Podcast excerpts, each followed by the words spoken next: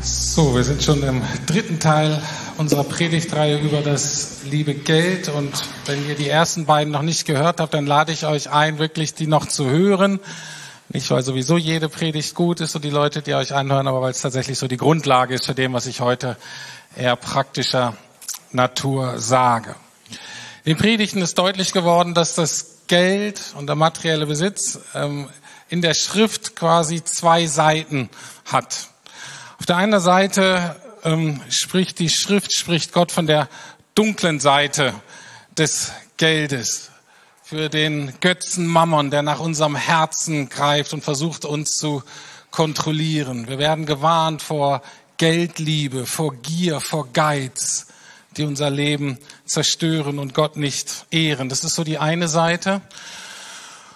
Und die andere Seite ist, dass Matthias auch gesagt hat, aber das Geld ist auch eine gute Gabe Gottes, die wir für Gott verwalten sollen. Und ich kann in meiner eigenen Geschichte diese beiden Seiten total gut nachvollziehen. Ich bin politisch sehr, sehr links aufgewachsen. Nicht unbedingt familiär, aber so in der Schule, in der Oberstufe, wo ich da war, in Bremen, ist eine ganz linke Ecke. Unsere Lehrer, die waren alle, SPD war für uns wirklich ganz weit rechts. Und ich bin tatsächlich so aufgewachsen, gerade so in der Oberstufe, dass für mich Geld tatsächlich das Symbol kapitalistischer Ausbeutung und Ungerechtigkeit war. Und ich fand Geld richtig schlimm.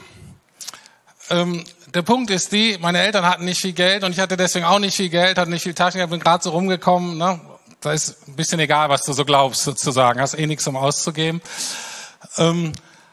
Aber dann, als ich zum Glauben gekommen bin, war das auch gerade zu dem Zeitpunkt, wo ich zum ersten Mal ein bisschen Geld zur Verfügung hatte. Ich hatte angefangen, Zivildienst zu machen, habe mal ein bisschen verdient, ich habe ein bisschen mit dem Fußballspielen Geld verdient und auf einmal hatte ich Geld und bin Christ geworden und ich war da noch in keiner Gemeinde oder so, kannte aber eine Freundin, die war Christin und die hatte so im Kinderheim gearbeitet in Paraguay und die hatte mir gesagt, dass man so Patenschaften da übernehmen konnte, hatte ich noch nie gehört. Und da habe ich dann für so ein Kind so eine monatliche Schulpatenschaft und Heimpatenschaft übernommen und habe dann entdeckt, wow, mit dem Geld kann man ja richtig gute Sachen machen.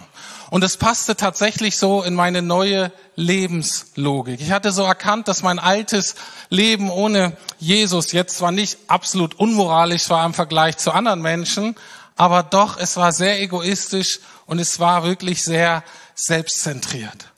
Und ich hatte aber schon gelernt, dass wenn ich Gott, und ich war auch tatsächlich für Gott nicht zu gebrauchen, aber ich hatte gelernt, dass wenn ich das, was ich habe, Gott zur Verfügung stelle, dass er gute Dinge damit machen kann, auch wenn ich gar nicht so genau weiß, wie er das macht. Und dann habe ich erfahren, das gilt. Und das gilt sogar für dieses miese Geld, von dem ich dachte, das kann nur Ausbeutung und Ungerechtigkeit fördern und konnte dann merken, dass das unter Gottes Herrschaft auch richtig positive Auswirkungen haben kann. Und genau darum soll es heute gehen, in dieser Predigt, so um die positive Auswirkung, wenn wir gute Verwalter von Geld und materiellen Besitz sind. Bevor ich auf die einzelnen Aspekte des sogenannten Zehnten eingehe, möchte ich ein paar Grundprinzipien bei diesem Thema verdeutlichen. Wie gesagt, ich mache das so unter der Überschrift von wir sind gute Verwalter, Verwalterschaft. Und das habe ich bewusst so gewählt, um uns deutlich zu machen, dass wenn du Verwalter von etwas bist, bist du nicht der Besitzer. Das heißt, es gehört einem anderen und du verwaltest das nur. Und das ist schon mal die erste Grundlogik, die richtig sein muss, dass es so ist, Gott gehört dein ganzes Geld, dein ganzer Besitz. Aber er beauftragt dich, das in Treue und Glauben für ihn vernünftig zu verwalten. Das ist eine völlig andere Logik, als wenn du denkst, das ist mein Geld. Und ab und zu gebe ich Gott auch ein bisschen davon ab. Und dann klopfen wir uns noch so auf die Schulter und denken, Mensch, was sind wir doch für heilige, tolle Typen. Ist aber die völlig falsche Logik. Ist nicht dein Geld, ist Gottes Geld. Aber du darfst das verwalten, lernen, für ihn einzusetzen, für dich und für andere. Das zweite Grundprinzip ist, Geben ist seliger als nehmen. In Apostelgeschichte 20, Vers 35 lesen wir von Paulus, der so sein eigenes Leben als Vorbild hinstellt. Und er sagt, mit meiner ganzen Lebensführung habe ich euch gezeigt, dass wir Arbeit und Mühe nicht scheuen dürfen, denn dann können wir den Bedürftigen helfen, wie es unsere Aufgabe ist. Das und nebenbei ist so eine fantastische Sicht auf Arbeit, oder? Du sollst viel arbeiten, du sollst hart arbeiten, nicht hauptsächlich, damit es dir selber gut geht, sondern dass du genug hast, um andere abzugeben. Das allein wäre schon eine eigene Predigt wert. Und er geht dann aber weiter, denkt immer an die Worte, die Jesus, der Herr, selbst gesagt hat, auf dem Geben liegt ein größerer Segen als auf dem Nehmen. Kleine Fußnote, ist interessanterweise in den Evangelien lesen wir nichts davon. Das heißt, es muss irgendwie eine mündliche Überlieferung sein. Jeweils Paulus wusste, dass Jesus das mal gesagt hat. Auch das ist das zweite Grundprinzip, das sich daraus ergibt. Geben ist meine Grundhaltung, keine Sonderleistung.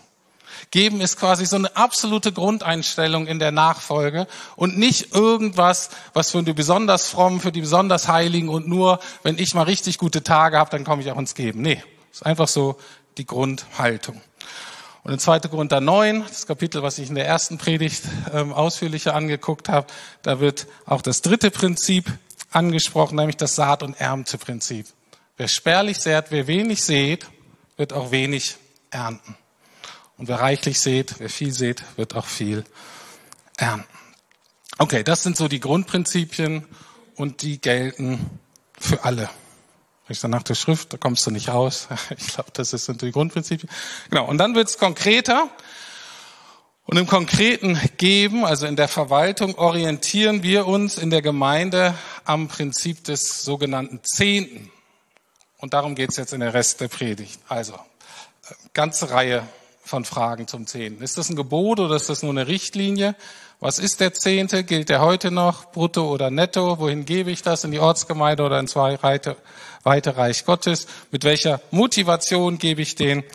Und gilt diese Regelung für alle Christen? Ja oder nein? Also mal so ganze gesammelte Fragen über die Jahre einfach mal in einer Predigt so rausgeschossen.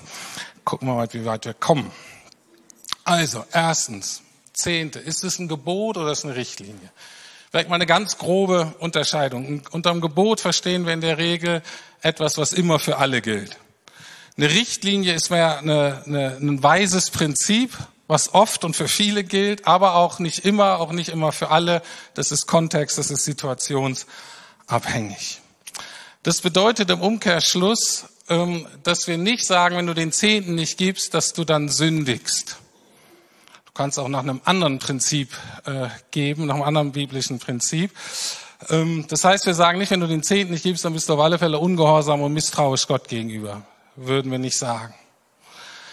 Im Neuen Testament gibt es sogenannte Lasterkataloge. Das ist ein theologischer Ausdruck für so Ansammeln von Dingen, die Gott nicht besonders gut findet. Und da zum Beispiel steht ganz oft Geldliebe, Geiz und Gier drin. Okay, das sind Sünden. Da steht aber nirgends diejenigen, die keinen Zehnten zahlen. Okay? Diese Kategorie gibt's eben da so nicht. Wie gesagt, wir sind aber alle zum Geben aufgerufen. Wenn du es nicht nach dem Zehnten machen willst, kannst du es nach einem anderen Prinzip machen. Wir denken, dass der Zehnte ein wirklich gutes und biblisches und weises Prinzip ist. Was ist denn der Zehnte? Ich habe festgestellt, dass viele diesen Begriff Zehnten wie so ein anderes Wort für Spende oder Almosen nehmen. Also ich gebe mal was ab, ich gebe meinem Zehnten, aber so ist das nicht gemeint. Der Zehnte in der Schrift ist ein mathematischer Begriff, ganz einfach. 10% von deinem Einkommen. Und ich sage zwar ganz einfach, weil wenn ihr euch noch dunkel an die Prozentrechnung in der Schule erinnert, so 10% kriegt man gerade noch so hin. Das ist ein Null weniger oder man verschiebt das Komma, das geht noch. Alles andere wird dann vielleicht schwierig für viele von uns. Aber selbst bei 10% beginnt für manche von uns schon das Problem. Und was ich jetzt sage, hört sich ein bisschen lustig an. Ich meine es aber ganz, ganz ernst. Manche von uns können nicht mit Zahlen umgehen. Können sie einfach nicht. Zahlen sind einfach böhmische Dörfer. Sie sind oft gut mit Buchstaben, mit Worten, mit Sprache, aber Zahlen richtig schlecht. Und deswegen ist es gut zu wissen, dass es keine Sünde ist, schlecht in Mathe zu sein. Und es ist keine Sünde, wenn du erstmal nicht mit Geld umgehen kannst. Es kann sein, dass du das nie gelernt hast. Erstmal, weil du Zahlen einfach schwierig findest. Zweitens kannst du sagen, na, ich gucke ja mal, wie der Staat das macht. Vielleicht gibt der mir Orientierung. Auf keinen Fall. Der Staat, wie der mit Geld umgeht, da bist du bankrott, der du gucken kannst irgendwie. Und es kann auch sein, dass du aus einer Familie kommst, wo dieser Umgang mit Geld auch nicht gelernt wurde. Wo einfach keiner da war, der wirklich verantwortlich damit umging, dass am Ende immer zu wenig war, dass man immer in Schulden gelandet ist und so weiter. All das, das ist keine Sünde. Kannst sagen, das ist vielleicht einfach das, wo du reingewachsen bist. Und das ist nichts, wofür du dich schämen musst. Gar nichts. Dennoch ist es so, dass du verantwortlich dafür bist, ein guter Verwalter deiner Finanzen zu werden. Und wie in anderen Lebensbereichen auch, manches können wir von Natur aus und bei anderen Dingen brauchen wir Hilfe. Und ich sage das hier, dass für diejenigen von euch, die sagen, ich versuche das schon jahrelang mein Leben, ich komme einfach auf keinen grünen Zweig, komm raus aus deiner Scham und hol dir Hilfe. Sag einfach, hey, komm zu einem von uns Pastoren oder aus der Leitung oder jemand anders, den du vertraust, der das anscheinend hinkriegt und sag, hey, hilf mir hier mal. Es klappt einfach nicht. Monat für Monat klappt das einfach nicht. Komm sonst zu uns und wir vermitteln dir dann vielleicht auch Leute, die dir ganz praktisch helfen können. 10% von deinem Einkommen. Gilt der Zehnte heute noch? Das wird sehr heiß diskutiert, auch in Freikirchen. Der biblische Befund ist da nicht so ganz sicher. Wir sagen aber ja. Warum? Mehrere Gründe, ich nenne mal 3. Der Hebräerbrief, den habe ich jetzt nicht, keine Bibelstellen, weil der ist relativ komplex. Das ist ein Brief im Neuen Testament, der sehr tief so in die jüdische Kultur, in die alttestamentliche Theologie so einsteigt, um dann zu zeigen, was das für heute bedeutet. Und bei allen Bibelstellen ist es gut, wenn man die wirklich so im Kontext liest. Aber lest das mal durch zu Hause, Hebräer 7. Und da wird erwähnt, dass Abraham steht in der Bibel so, ist der Vater des Glaubens. Er wird auch im Neuen Testament ganz oft als Vorbild für uns genommen. Anders als Mose, der so ein bisschen in so einer etwas anderen Kategorie ist. Abraham ist so unser Glaubensvorfahre. Und der gibt 10% von der Beute an so einen ganz sonderbaren priesterlichen König oder königlichen Priester, und der heißt Melchisedek. Und dann wird deutlich, dass das eigentlich ein Hinweis auf Jesus ist. Kurz zusammengefasst, Abraham, der Vater, unser Vater des Glaubens, gibt 10% seines Gewinnes, seiner Beute sozusagen an Jesus. Und wenn der so oft unser Glaubensvorbild ist, warum nicht auch bei diesem Thema? Der Zehnte wird von Jesus bestätigt. In Matthäus 23, Vers 23 lesen wir Folgendes. Wehe euch, ihr Gesetzeslehrer und Pharisäer, ihr Heuchler. Ihr gebt noch von Gartenminze, Dill und Kümmel den 10. Teil, lasst aber die wichtigeren Forderungen des Gesetzes außer Acht. Und bis hierhin erstmal will ich sagen, ja, das sind diese geistlichen Erbsenzähler, ne? Die gucken so auf das 10. und so weiter. Und was die vergessen, sind die richtig großen Sachen. Barmherzigkeit, Gerechtigkeit und so weiter. Und wir würden denken, da bleibt es stehen. Und was sagt Jesus aber? Das eine hättet ihr tun, das andere nicht lassen sollen. Er sagt nicht, das mit dem 10. ist blöd. Er sagt, nee, macht das mit dem 10. Das ist richtig gut. Aber wenn ihr den 10. benutzt, um die größeren Dinge zu verdecken, zu vergessen, dann habt ihr ein Problem. Aber hier wird der 10. nicht ausgesetzt, wird nur gesagt, der 10. ist nicht alles.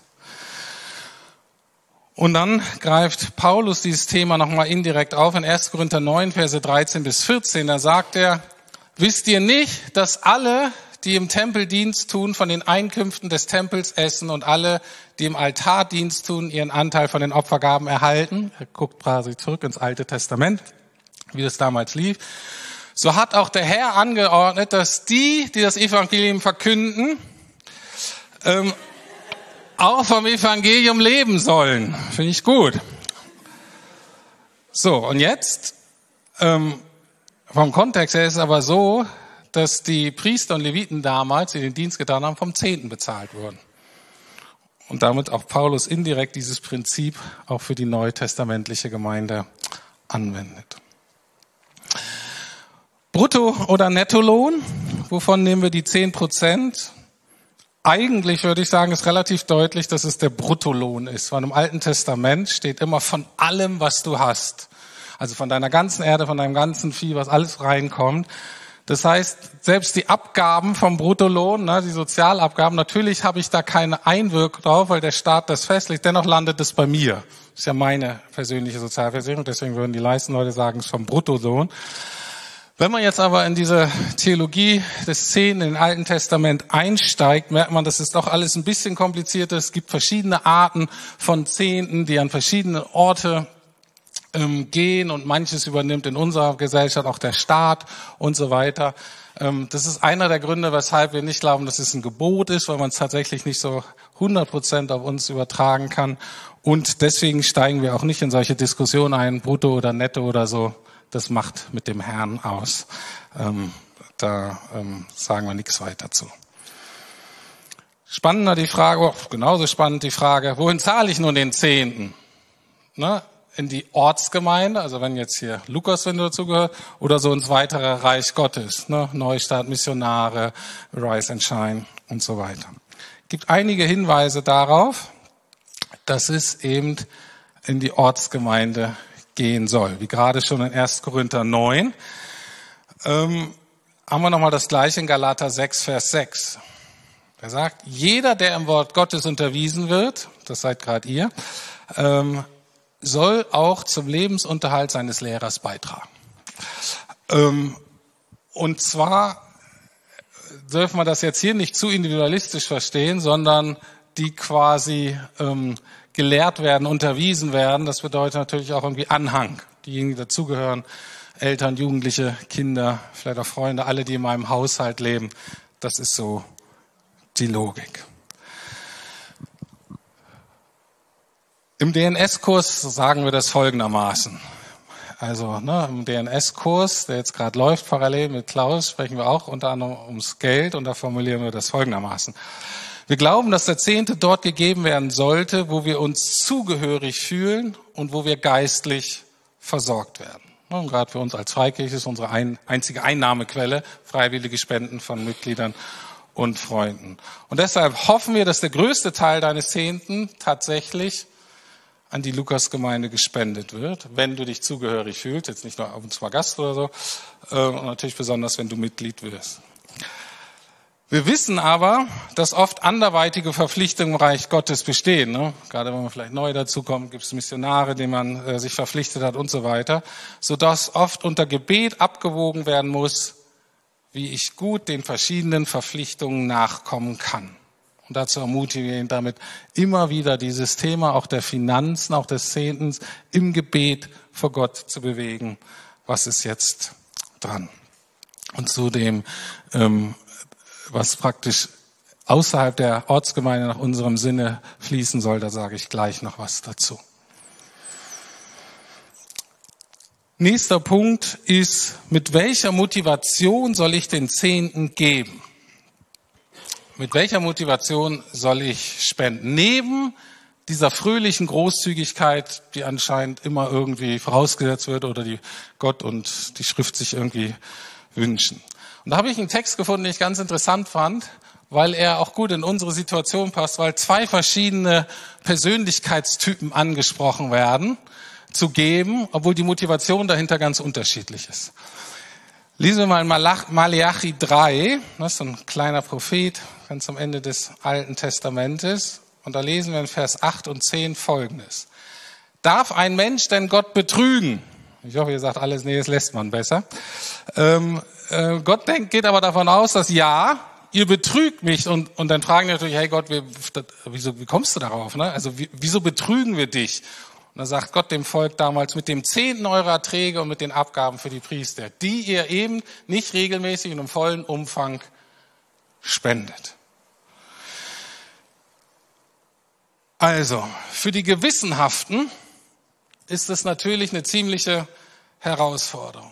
Ne? Du bist vielleicht ängstlich bei dem Thema, du machst dir ein bisschen Sorgen, wird es reichen und so weiter. Aber wenn du gewissenhaft bist, stellst du dich in der Regel gut mit Gott und sündigst nicht so gerne und hast ein feines Gewissen, wenn was schief läuft. Und da ist die eine Motivation, sagen, ja, gib deinen Zehnten und mit der Erinnerung, es ist nicht dein Geld, sondern Gottes, was du nur für ihn verwalten sollst. Nicht zu geben bedeutet, etwas für dich zu behalten, was Gott für andere gedacht hat. Und das ist wie so eine Art Betrug. Und ich hoffe, manche von euch sitzen hier und denken, Gott betrügen würde ich nicht so gerne. Gibt es manche, vielleicht, das sind mehr so die Initiativen, das sind die Unternehmertypen. Ne? Das sind die, die gerne mal investieren und ein bisschen Abenteuer eingehen und so. Und von denen lesen wir in Kapitel 10. Weiter sagt er, bringt den ganzen Zehnten in das Vorratshaus, damit Nahrung in meinem Tempel ist, und stellt mich damit doch auf die Probe, spricht Yahweh, der allmächtige Gott, ob ich dann nicht die Schleusen des Himmels öffne und euch mit Segen überschütten werde. Und die denken, ja, die Logik kenne ich doch.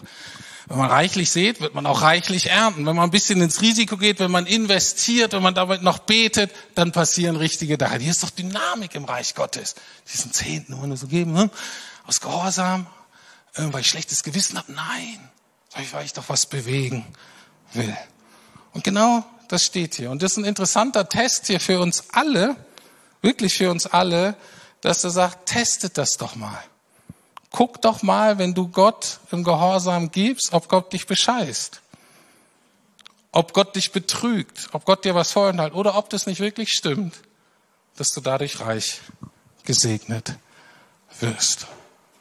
Und es mag Ausgaben geben, dann kommt zu mir, aber in meiner Erfahrung, so von ganz vielen, in meinem eigenen Leben, vielen anderen, diejenigen, die angefangen haben, im Gehorsam das zu geben, von dem sie überzeugt waren, das ist richtig, das segnet Gott. Auch ganz praktisch. So, und jetzt zur abschließenden Frage. Gilt das für uns alle, dieses Prinzip, oder nicht? Und ich sage, nein. Das gilt nicht für uns alle. Ich glaube, manche müssen das gerade nicht geben und andere müssen mehr geben. Und jetzt sage ich was nicht unbedingt eine Auslegung des Bibeltextes ist, sondern eine Auslegung unserer Gemeinschaft. Also ich lese quasi, versuche pastoral unsere Gemeinde zu lesen.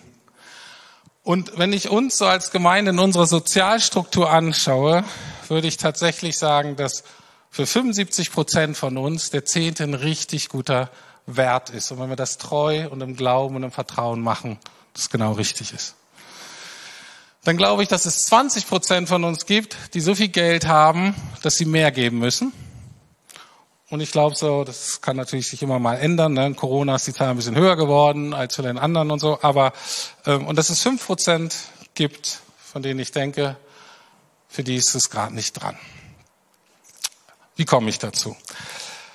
Die 75% ist natürlich eine große Gruppe und die sind nicht alle gleich. Also die sind schon in ihren materiellen, was sie materiell zur Verfügung haben und monatlich und da sind die schon sehr unterschiedlich.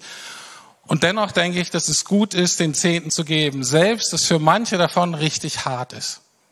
Richtig schwierig. Ich kann mich noch erinnern, als wir jünger waren, kleine Kinder, ein Einkommen, manchmal auch nur ein halbes Einkommen und so, und du dann aber im Gehorsam deinen Zehnten gibst und es ist richtig eng. Und jetzt haben wir schon ein paar Jahre, wo das wesentlich einfacher fällt. Und dennoch ist es, glaube ich, für 75% von uns ein richtig guter Maßstab. Ich glaube, dass 5% von uns gerade aus verschiedensten Gründen, von denen ich nicht erwarten würde und es denen nicht raten würde, ihren Zehnten von ihren Einkommen zu nehmen. Vielleicht einfach gerade, weil Krankheit da ist, irgendwas anderes, was viel Geld verschlingt, wo du keinen Einfluss drauf hast. Vielleicht auch, wo du merkst, ich muss erstmal anfangen, hier Schulden zu tilgen und, was ich gesagt habe, überhaupt meine Finanzen mal in den Griff zu kriegen, Budgets anzufangen, Haushaltsbücher. Oder es kann sein, man war berufstätig und dann rutscht man vielleicht in die Arbeitslosigkeit, vielleicht in die Grundsicherung, Hartz IV. Und es ist ja nicht so, dass man sofort alles umstellen kann. Heutzutage sind wir auch in langfristigen Verträgen und so weiter, wo du rechtlich jetzt gar nicht so rauskommen kannst und es eine Zeit dauert, bis du deinen Lebensstil so vereinfachen kannst, dass das zu deinem Geld passt. Und deswegen würde ich da ermutigen, kann es Situationen geben, wo es nicht möglich ist, also 10% des Einkommens zu geben. Und zwar nicht hauptsächlich deswegen, weil ich denke, das wäre unbarmherzig, sondern es wäre eigentlich einfach schlechte Verwalterschaft, wenn das am Ende immer zum Mangel führt. Ein anderes Prinzip, was sich in der Schrift durchzieht, ist, dass Gott als Gott natürlich immer die Freiheit hat, etwas von dir zu verlangen, was keinem Prinzip folgt, keiner mathematischen Rechnung, sondern einfach nur seiner ganz souveränen und individuellen Liebe zu dir. Und er dich testet oder herausfordert oder wie auch immer. Und da kann es natürlich sein, völlig unabhängig von dem, wie wir materiell gestellt sind, dass Gott uns sagt, hör mal zu, gib es mal dahin und du wirst sehen, was Gutes daraus entsteht. Und so kann Gott natürlich immer auch, wenn man jetzt, sage ich mal, menschenmöglich das nicht reicht und Gott sagt, mach's dennoch und ich versorge dich einfach so übernatürlich, dass du gar keine Ahnung hast, wo es herkommt. Natürlich ist auch das eine Realität und eine Glaubensrealität, in der wir leben sollen, aber auch hier spricht eher die Erfahrung als jetzt eine Bibelauslegung. Man kann in so Kreisen sein, wo dieses Geben aus Glauben eine Dynamik anfängt, wo es praktisch fast dazugehört, so wie der Staat immer mehr auszugeben, als man eigentlich hat und viele sie dich einfach verschulden. Und denken, ja, der Herr wird irgendwann geben und der Herr wird irgendwann geben und so weiter und ich will ja vertrauen. Aber das ist für mich schlechte Verwalterschaft. Und wir würden dich einladen als Leitung, wenn das so dein Thema ist, dann komm und rede mit uns und wir beten gerne mit. Weil wenn diese Haltung immer im Mangel endet, du nie auf einen grünen Zweig kommst, dann würden wir zumindest mal fragen, ob du richtig gehört hast. Oder ob vielleicht irgendwas anderes in dir ist, eine Gewissenhaftigkeit, irgendwie ein sozialer Gruppendruck, besonders fromm zu sein, besonders glaubensvoll zu sein. Vielleicht eine eigene innere Lebenswunde, die noch nicht geheilt ist und Gott irgendwie beweisen musst, wie toll du bist. Dann könnte es sein, dass da Heilung eher nötig ist. Und du für eine Zeit erstmal weniger gibst, damit die Finanzen wieder klarkommen. Und ihr merkt das schon, da gibt es keine allgemeinen Antworten. Das sind ganz persönliche Dinge, das sind seelsorgerliche Dinge. Und die Einladung hier mit dieser Predigt ist einfach, dass wir auch anfangen, darüber miteinander zu reden, zu beten. Wenn du jetzt neu zum Glauben gekommen bist, jetzt anfängst, Jesus nachzufolgen, denkst, ja, ich habe das so halbwegs verstanden mit dieser Herrschaft und ich möchte mich auch danach richten, nach den Gedanken, die Jesus so hat für mein Leben, von dem er sagt, was gut und richtig ist. Natürlich kann das auch mal sein, dass du auch, wie gesagt, nicht unbedingt gleich 10% frei hast, wo du sagst, kann ich einfach geben. Und deswegen vergiss diese Prozentsagen, es fängt einfach an, aber fang an zu geben. Fang an zu geben, versuch das langsam zu steigern und auch da wieder, wie bei Malachi, teste einfach, ob Gott nicht zu seinem Wort steht und wachs da so langsam hinein. Genau, und dieses langsam hineinwachsen ist auch die Überleitung zu den 20% von uns, von denen ich denke, dass sie mehr geben sollten als der 10.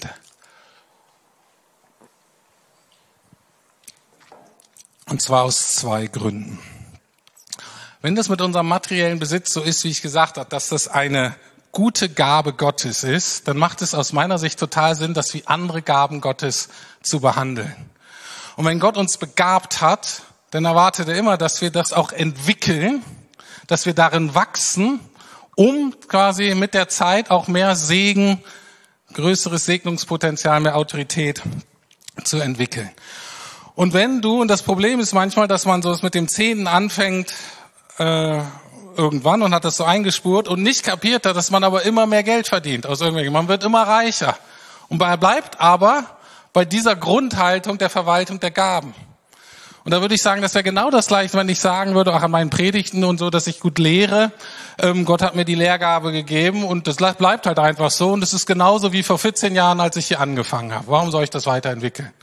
Und wenn jemand hier Lobpreis macht, und eine Gabe hat, dann würden wir doch sagen, ja Mensch, das Natürliche wäre, wenn diese Person wächst, wenn die in dem Sinne besser wird, wenn die sich entwickelt, wenn da was passiert und nicht statisch ist.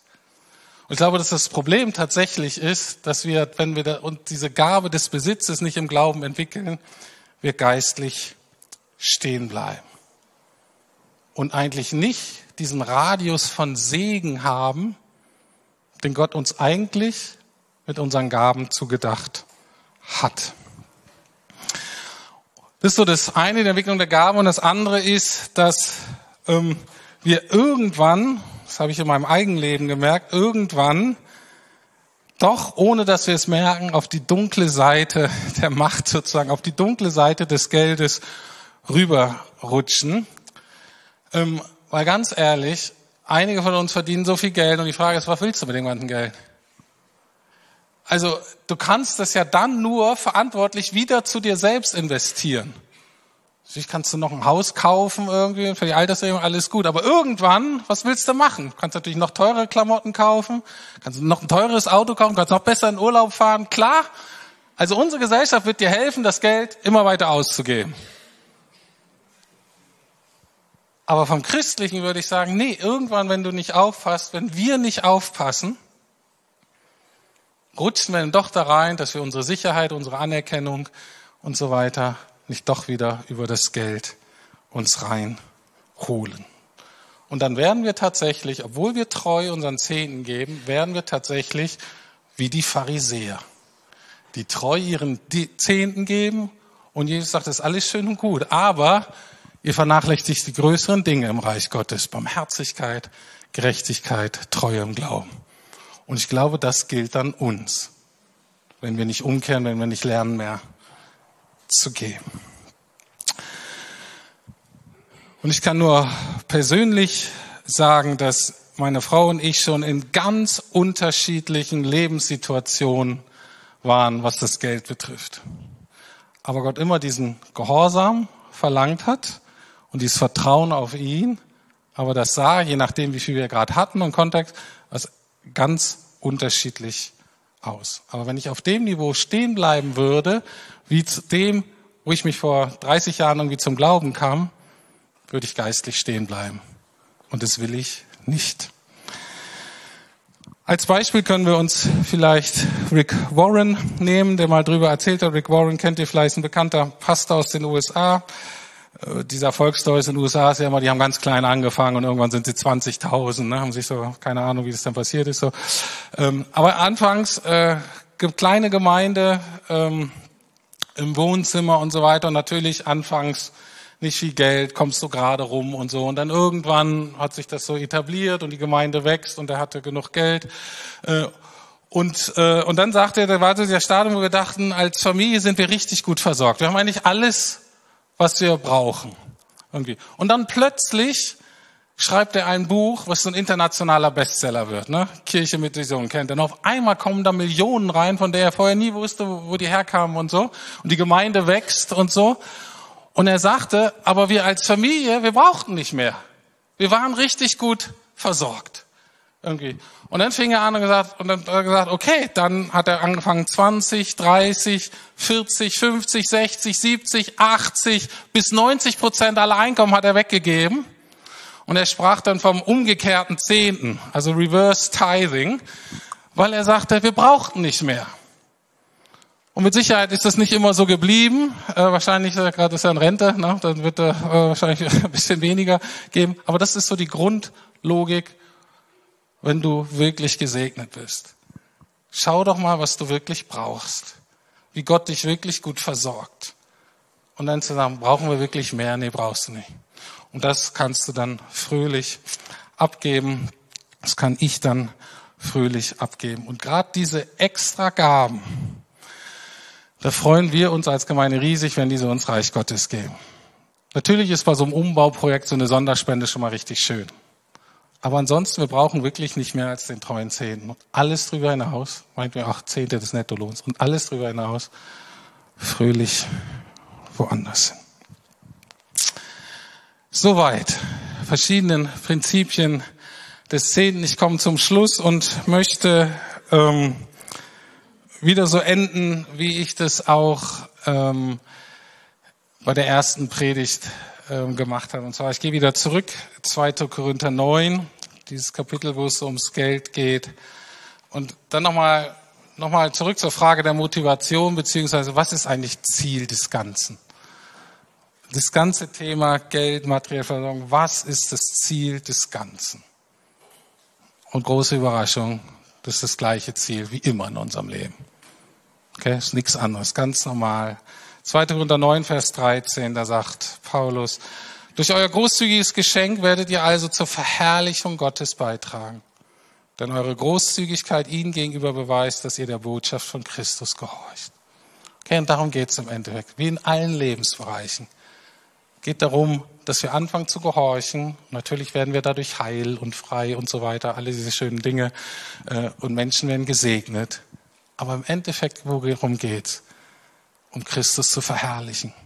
Um noch mehr Menschen merken, wie großartig Christus ist. Und dazu sind wir eingeladen. Mit unserem ganzen Leben und auch genau mit dem schnöden Mammon. Ich bete noch zum Abschluss. Ja, lieber Herr, ich danke dir, dass wir letztlich da auch wieder von dir lernen dürfen und dass du uns mit so hineinnimmst in deine paradoxe Weisheit, in ein Leben, wo deutlich ist, Herr Jesus, du bist arm geworden, damit wir durch deine Armut reich werden. Herr, und dafür danken wir dir so sehr. Du hast alle Herrlichkeit, du hast allen Reichtum verlassen, aufgegeben, damit wir gefunden werden, damit wir geistlich reich werden. Und dafür danke ich dir so, so sehr. Danke für dieses große Geschenk. Danke für diese unaussprechliche Gabe, Herr Jesus, deines Lebens für uns, was uns so reich macht. Und ich will dir heute danken für all das, was du uns gibst an Geld und materieller Versorgung. Und für manche ist es gerade viel und bei anderen ist es gerade richtig, richtig eng und schwierig. Und dennoch wissen wir, Herr, wir können dir das alles bringen. Wir können lernen im Vertrauen. Wir können da hineinwachsen. Du siehst uns, du kümmerst dich, du versorgst. Und wir wollen wirklich einstimmen in diese große Menschenmenge. Tausenden von Jahren, die dich entdecken, die dich kennen und die dich einfach von ganzem Herzen lieben und loben und preisen. Und wir bitten dich sehr, dass auch in der Art und Weise, wie wir leben, dass du dadurch verherrlicht wirst. Amen.